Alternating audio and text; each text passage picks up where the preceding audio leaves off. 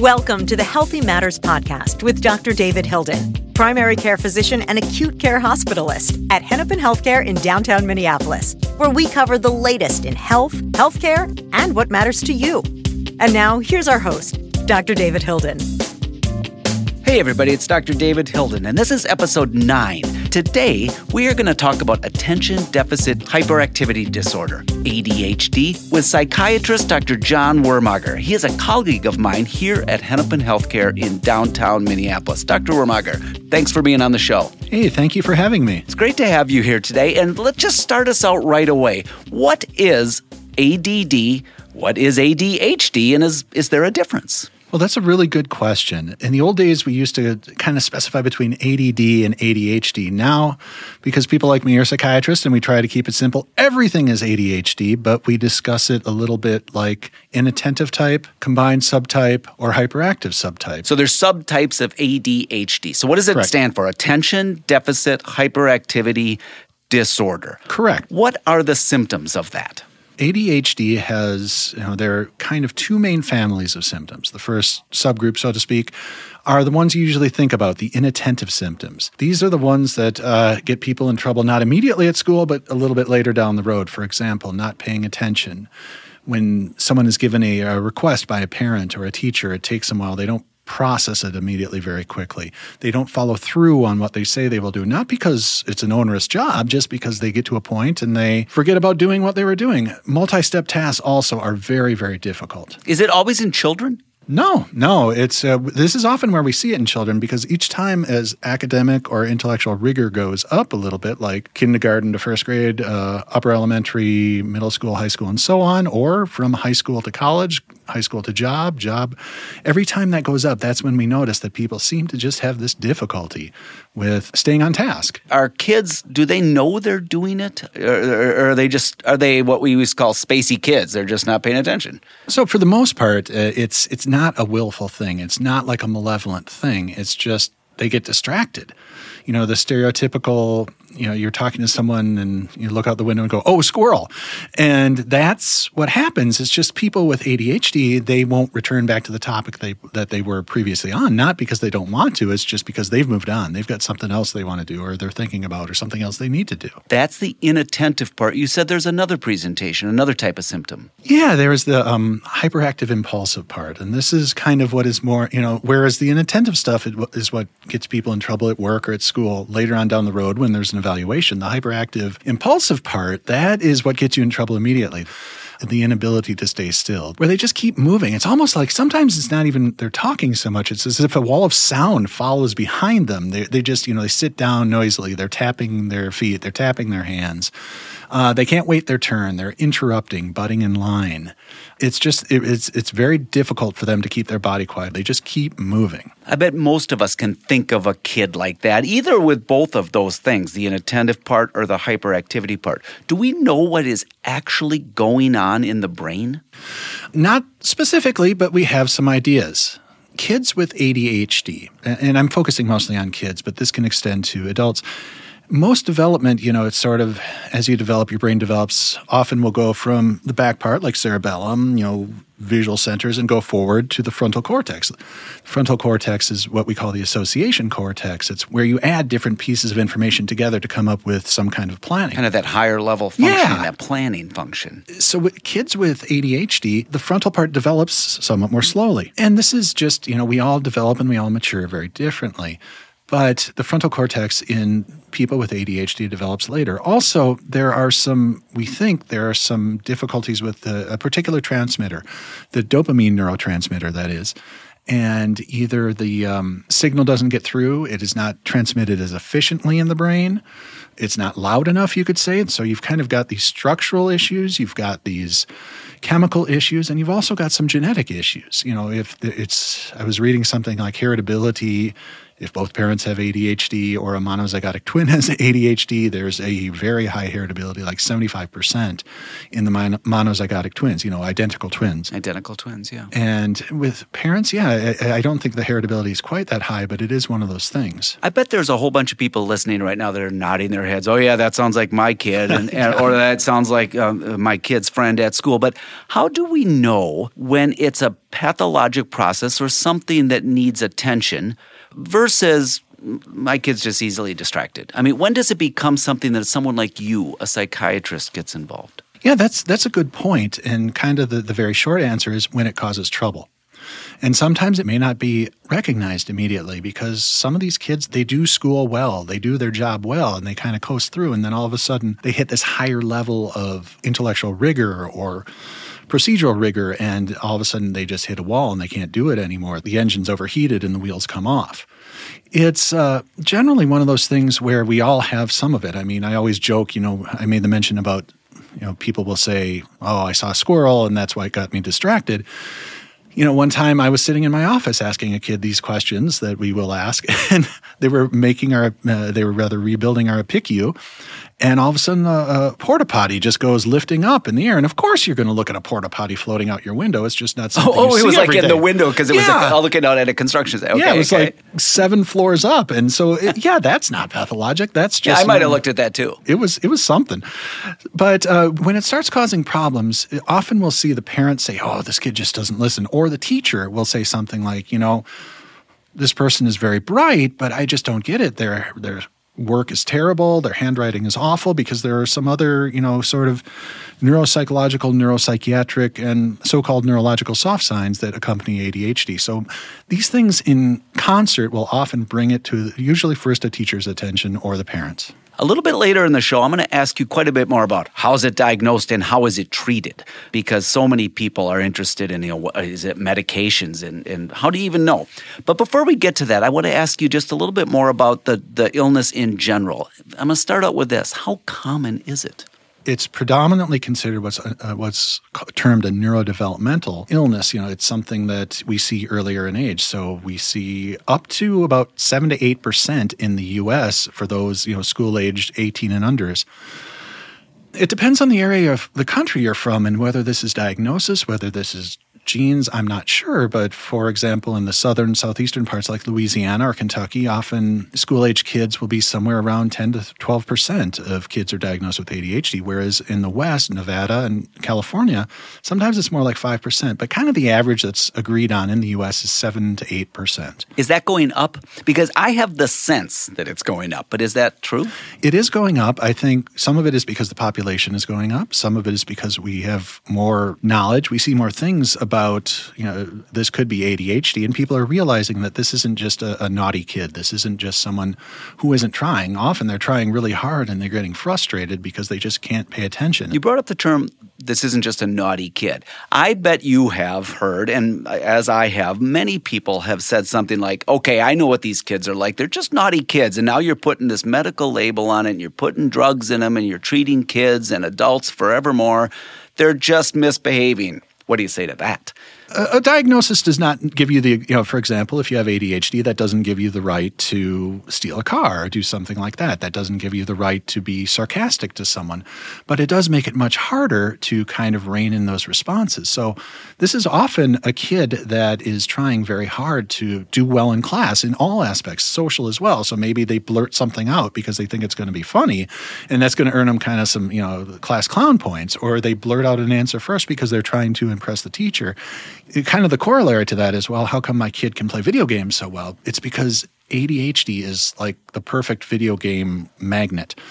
Kids with ADHD do lots of things, not at a super deep level, but on a superficial level, very well. And video games are perfect for that. You've got a million things going on at the same time. And they can handle that, but if you sat them down and said, "Okay, I want you to solve this calculus problem," that can feel like torture because it's you're doing the same thing, very rigorous, very precision oriented. This just isn't how these kids are set up, and, and it's often misinterpreted as naughty. I want to delve into that more, John. The video game and screen connection. Is it more the case that kids with ADHD, whether diagnosed or not, are just simply better at screens, kind of like what you have talked about? Or is it that the screens itself promote the condition? Which came first? Good question again. Kids with ADHD are better at screens. And because this is something they're good at in a world of many other things that they're told that they're not good at, they stick with it. They run with it. So it's like, yes, I can do, I can play Call of Duty all night because here I'm a superstar. But at, at high school, I, I look like someone who's just having a lot of difficulty, someone who's not paying attention, someone who's not good enough. So there is sort of that egocentric aspect of it because it is it's very it, there are issues with addiction which is an entirely different thing. Some people they they drift into this electronic world but also the world is changing. I mean kids communication now is so much more digital. There's so much more going on. Like with social media we're in the age of you know i was listening to cnn we're in the age of the 24 hour news cycle. Anything you want to find out you'll find out now. And in many ways this is great for an adhd brain but it also reinforces that instant gratification and that lack of frustration tolerance if I can't figure this out now, I'm going to move on to the next thing that I can figure out. Social media also has its pitfalls because there's still this issue with responding before thinking adequately through a response. So as we've seen, there's you know there's all sorts of things in the in the news today about social media and its impact on on the mental health of people, especially adolescent and younger women. And many of us, you know, who use social media, I, I think it, it, we seem to have the attention span of a gnat. You know, That's true. You know, everything is is in short little bursts. I wonder what is the effect on a developing kid's brain or a young adult's brain who might have ADHD when you're never required to do anything that takes longer than 10 seconds with your two thumbs on your phone. Is there an effect, I wonder? Yes, I do think there's an effect. Yeah, and it's interesting you bring this up, and I hope I'm not going off topic, but a lot there's a lot of these brain training things that you can buy online now. And I, I really wish that these would end up to be fruitful because this feeds right, it goes right to what kids with ADHD feel reinforced with. The problem is, if you're constantly reinforcing that instant gratification, you're not reinforcing the deferred gratification, and that can be really problematic. We're talking with Dr. John Wermager. He is a psychiatrist seeing adults and children here at Hennepin Healthcare in downtown Minneapolis, and we're talking about attention deficit hyperactivity disorder. We're going to take a short break, but when we come back, I'm going to ask Dr. Wermager about how do you diagnose this thing and how is it treated. Stay with us. We'll be right back. You're listening to the Healthy Matters podcast with Dr. David Hilden. Got a question or comment for the doc? Email us at healthymatters at hcmed.org or give us a call at 612 873 TALK. That's 612 873 8255. And now let's get back to more healthy conversation. And we're back with Dr. John Wermager, a psychiatrist and colleague of mine here at Hennepin Healthcare in downtown Minneapolis. Before I get into a diagnosis of ADHD, John, I want to ask you about the prevalence uh, in men versus women. Is there a difference? There most definitely is, and that's a, that's a great point. And it's very interesting because up until about the age of seven, it's pretty even, boys and girls. But then once you get past the age of seven, the prevalence of those who were born um, biologically male is much higher than those who were born biologically female. It's anywhere from, you know, for every one biological female to 1.6. Some people even say one to three. So there is it's an two or three to one. Yeah, it's really something. Do we know why that is?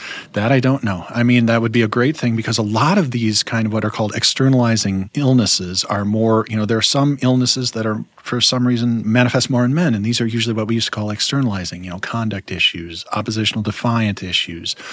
Whereas there are some other issues that are considered more prevalent in women such as anxiety and depression. We don't exactly know why. It would be a great, oh my goodness, it would be a great story the role of cortisol and estrogen and testosterone and development but that is. Uh, that is something that I will leave to my friends at the University of Minnesota yeah, who are far some, smarter than me. hopefully, somebody's researching that. That's a great, great. Uh, it's a bit of an unknown. It sounds yeah. like. How about one more? One more thing that's been on my mind. What about diet? Does what kids eat matter? You know, this is funny because the data used to really not say too much of it. But uh, again, if you're filling your tank with junk, it's not going to last long. You're going to burn off that energy. And my wife swears that when we give our kids nothing but sugar, or rather, when I give our kids nothing but it's sugar, only you. I'm sure your wife yeah. only gives them kale and tofu. no, it's uh, you, yeah. There is something to be said there. So, and it brings up a good point. I mean, some kids these may be triggers. Some kids, if there's a ton of caffeine in it, you bet they're going to be bouncing off the walls. Same with the sugar. That, yeah. that causes a little bit of a sugar high, doesn't it? Absolutely, and a, and a sugar crash that can look like you know can look like irritability, can look like and like we're going to talk about in a little bit, I guess uh, it, it can look like the medicine wearing off too. Yeah, yeah, and so but there's not a known direct causality between what you eat. Not anything strong. It's more kind of the general. Okay, let's shift gears. Let's talk about how it is diagnosed. So, first of all, who should be tested or screened? Well, anybody that's having a lot of trouble in school, in their workplace, they should think about getting this screened, especially if there's a strong, you know, if mom and dad both have ADHD, if brother, sister have ADHD, some sibling, and they're starting to see the same problems, not listening in class, despite the fact that they can recite to you Chaucer, they still can't write their ABCs. You know, the, kind of these discrepancies that you notice between sort of their intellectual capacity and their school performance or their job performance. And sometimes it's listening to the teacher, sometimes it's a job or a supervisor that brings this up later on in life. So could it be at any age that you should yes. be initially looked at? I, I, I heard somewhere that if you're a 35 year old person, you've never been diagnosed with this in the past, it might not be this. Is that a myth? You know, that, that used to be kind of considered, you know, people considered ADHD like asthma, just sort of burns out as you get older. Well, right. fact of the matter is it doesn't. And a lot of people, especially if you grew up in a very structured sort of environment, you did not have that, that flexibility. People just said, no, you just need to work harder those people figured out a way. I mean, and you will figure out a way to get this stuff done. But then you finally hit a brick wall. So yeah, we're fine. It's interesting because if you look around the world, adult ADHD is diagnosed way more than it is here in the U.S. But the uh, the converse is true for kiddos. We our, our rates are much higher than even kind of what you would consider Canada or comparable country. Let's talk about how it is diagnosed. So somebody comes in to see you. What do you do? Well, there's several things that you can do. They all sort of work and feed together. The first is just a good clinical interview. You go down what are called the DSM 5 criteria for the inattention, for the hyperactive impulsive. And if they meet so many of these criteria by the age of 12, okay, that's a very, very strong indicator that we have ADHD. There are also tests that you can do. For example, in school, there are tests called the Vanderbilt or the Conners or similar that often there's a teacher report. You send to the teacher, they send it back, a parent report, and a child self report. And then these data are compiled together.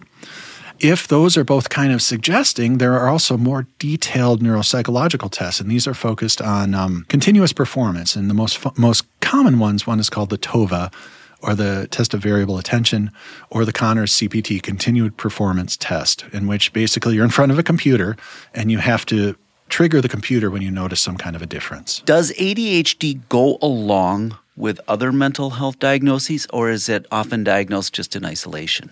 No, it is highly, highly comorbid, as we like to say. It's mm-hmm. high. You know, there are so many things associated with it, and it, in many ways, this will guide your treatment.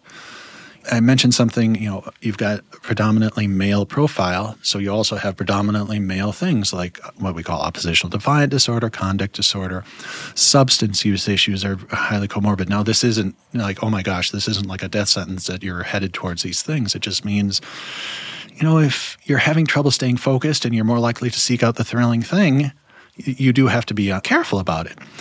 Um, other things that we notice, and when you think about it, it makes sense like 30 to 40% of kiddos with ADHD also have anxiety.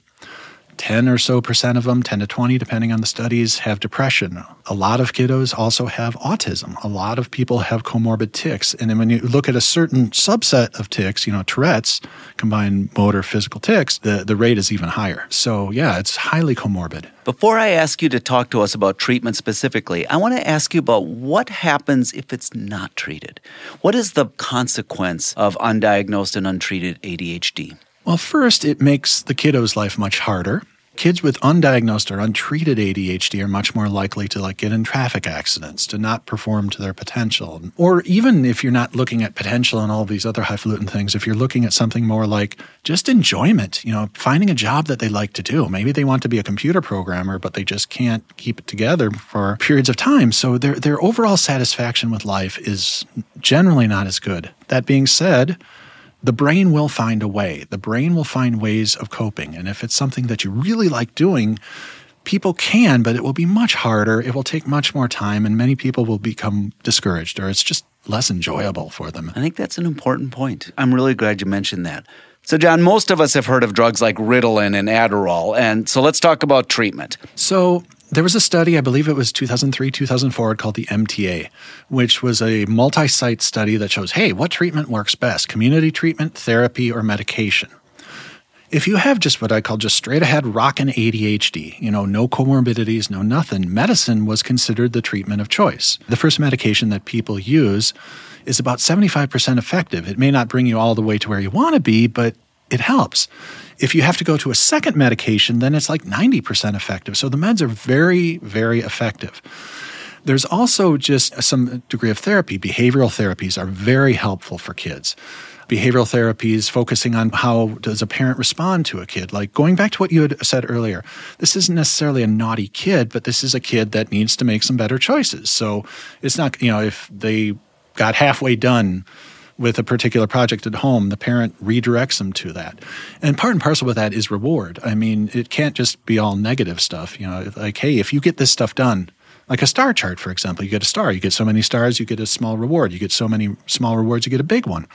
These are great things that people can do. So, is that what you mean by therapy? Like just what parents can do in the home, or are you talking about a psychologist or a psychiatrist such as yourself? Both. I mean, it, it focuses on the whole family system. But yeah, there are some things. There are some behavioral type treatments where the um, kiddo will, you know, will go in to see the therapist. The therapist will work with them on behavioral plans. Like, okay, you know that immediately after school you're too wiped out, but by six o'clock you've got hockey. What can you do between 4 p.m. and 6 p.m. to get your work done?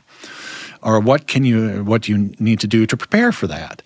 Other therapies are also very helpful, especially if there are comorbid things like anxiety. Now, with anxiety and ADHD, treating that other comorbid illness, whether it's anxiety, depression, what have you, it is so much more helpful. And that group in that MTA study actually did better than just medicine. Is that what cognitive behavioral therapy is, CBT, or is that a specific type of therapy? There is something called, there's a parental therapy, PCIT, that talks about the interaction between parents and children. But that's, you know, when you're talking specifically about kids, there are some cognitive therapies. Cognitive therapies are great for a wide variety of things. You know, it kind of teaches you to take this out and think of it very factually. Okay, you didn't take care of the dog. The dog created a mess. You clean up the mess. No harm, no foul. You're not a bad person, but that's what happens. So yeah, the behavioral therapies can be very helpful. And you know, behavioral therapies are often they have the reinforcers like the so-called star chart or or, or rewards. Let's go back to medications because that's on a lot of oh, people's oh, yeah. minds, and people are a little freaked out about them because these are the first line treatments, or at least the ones that people have heard of. That go under the brand names. I do have to say these are brand names. I always like to say that Ritalin and Adderall are brand names, for stimulants. I mean, basically, they're forms of amphetamines. Those two words alone make people nervous. How do they work? Why do they even work? And are they, what are the downsides? Way back in 1937, I think it was, they were doing a study on I think it was pneumoencephalograms or something barbaric and terrible, where they were taking these kids because it was America in the 1930s and they didn't care as much about, about we rights. did stuff to people. We did stuff to people, and they would use a version of these medicines called Benzedrine, but they didn't use it for focus. They used it to help calm the kids down. After the study was all said and done, you know, the kids wanted to stay on the medicine because they could focus, and that kind of led to the, these studies. What they do is they work on the dopamine receptor. So there are two main receptors associated, not to get all science nerdy but there are two main receptors we think about. Oh, I'm a nerd, John. Attaboy. Um, there are two main receptors, the norepinephrine and the dopamine. So think about a, an informational signal going through, kind of an oversimplification, but a way that I like to think. Of norepinephrine, if you crank that up, that cranks up the signal strength. If you use dopamine, that's like Dolby, that reduces the noise. These medicines help to do these things. You start out at a very low dose. The problem is, anytime you work with dopamine, there are also things that are involved. Dopamine helps with attention. Dopamine helps with mood. Dopamine also helps with movements. In fact, many of the basal ganglia, they used to think that, hey, these are only involved in movements. And they oh, wait, no, this is information processing too. And it all goes together. So you've got the frontal lobe, the connection to the kind of deeper basal ganglia, and the cerebellum. I mean, there are all these connections, and what this does is it potentiates those connections between those areas such that the kids can function better. Some of it has to do with planning. Some of it is even like when you talk about frontal lobe to cerebellum, you're talking about motor planning, and that goes back to the earlier thing. Why are kids with ADHD so noisy? Yeah, so the wall of sound. But but isn't a stimulant? Wouldn't that be? I mean, at the face of it, that sounds like it would make your hyperactivity worse. Your fidgety kid's gonna get worse. But that doesn't happen. Why? This is again maybe oversimplification, but this is what helped me through med school is it stimulates the part of the brain that puts the brakes on. It stimulates the Oh, part of the good. brain that helps you stay focused on what's important at that time. This is an oversimplification, but is caffeine a mild version of the same thing? Because it's well known that college kids do better on their tests if they had a pot of coffee. It is. It's uh, there's not as much dopamine, so it's a little different. Nicotine certainly does, and we know there are nicotine receptors all over the brain. Now, I don't advocate smoking because the the risk is so much. Oh my gosh, it's not even. But it's that same stuff about stimulation Exactly. helpful for these kinds of things. What's the downside? Are these addictive medications? They are. for instance. They are, but it's. Uh, I, I like to use this with my my patients. If you came in, if I was if I was you, Dr. Hilden, and someone came in with a broken arm, I wouldn't say, "Oh, no opiates for you," because they potentially are addictive. No, they have to be watched, and there are certain things that you have to watch for. So there, it is addiction, but that is actually, I'll be honest, the least of my worries. Not because I'm cavalier, it's just because I watch these, and there are lots of other things like the the PMAP program, which we monitor all of the prescriptions that go out. If someone is using too many, we find out about it. So addiction isn't your biggest concern about these. Is there a concern with these stimulant medications? Yeah, weight loss is a big, big one. And I, well, I, correction, I don't mean to be cavalier about addiction. It is, you know, in certain aspects, but that's where you screen out and you really look for ADHD. But what we also find is some people with ADHD, if they especially are kind of a thrill seeker, you treat that early, there's less risk of addiction too. You know, and it, depends on the person. Some people say if you treat kids earlier, there's less risk of addiction. Some say if you treat later. I think it's just person by person. But the other things that I worry about much more in my office are, as I mentioned earlier, there's, you know, dopamine works on movement and it can cause tics. These are just these very quick motor movements like coughing, clearing your throat, blinking your eyes. They can be permanent. They're usually not. Usually you stop the medicine, the tics go away. And tics are, you know, you see them in the environment as well, you, even without stimulants. So that's one thing. It can, because it is a stimulant, it can drive your heart really hard. So if you have a kiddo that has a history of some cardiac issues, yeah, you probably want to get an EKG or talk to their primary or a cardiologist before starting a stimulant or monitoring those things. It does cause weight loss. Several times it will cause weight loss. And that can be an issue in and of itself. These kiddos, you know, you don't want to have like a human skeleton kid walking around mm-hmm. because that can lead to its own sort of social ostracization. Do you find any stigma for kids who are either with the diagnosis or when other kids find out they're on one of these medications? In the old days, yes. Now, not so much. Good. It's, you know, the nice thing is many of these medicines, both Adderall and um, Ritalin, come in longer acting forms. And with the longer acting forms, you don't have to go to the nurse's station in the middle of the day. You take one in the morning and it's good for most of the day. So that has been, that's been helpful. But I think there's just so many things now that people are kind of awakening to saying, hey, you know what? You know, I'm not going to make fun of this kid because they have asthma. Same thing. No big deal. Yeah. Before I let you go, could you answer this? Does it get better over time? I think people get better at dealing with it. A lot of it is people learn ways of coping with it. I think what we do notice is that the hyperactivity and the impulsivity goes way, way down, and that causes less social stigma. So, yeah, that does get better. But I think, you know, a lot of people they just kind of you know they've got this they learn how to work it much the same as somebody with asthma would would not go to a very polluted town or stay out stay inside during a you know weather warning type of day it's the same kind of a thing That's actually reassuring to me that there, there is good news. People do live happy, productive lives um, with their ADHD. Oh, it, yeah, it doesn't define who you are. It doesn't even say how smart you are. I tell the kids, this is just attention. We can work on this. John, thank you for being here. Thank you for having me.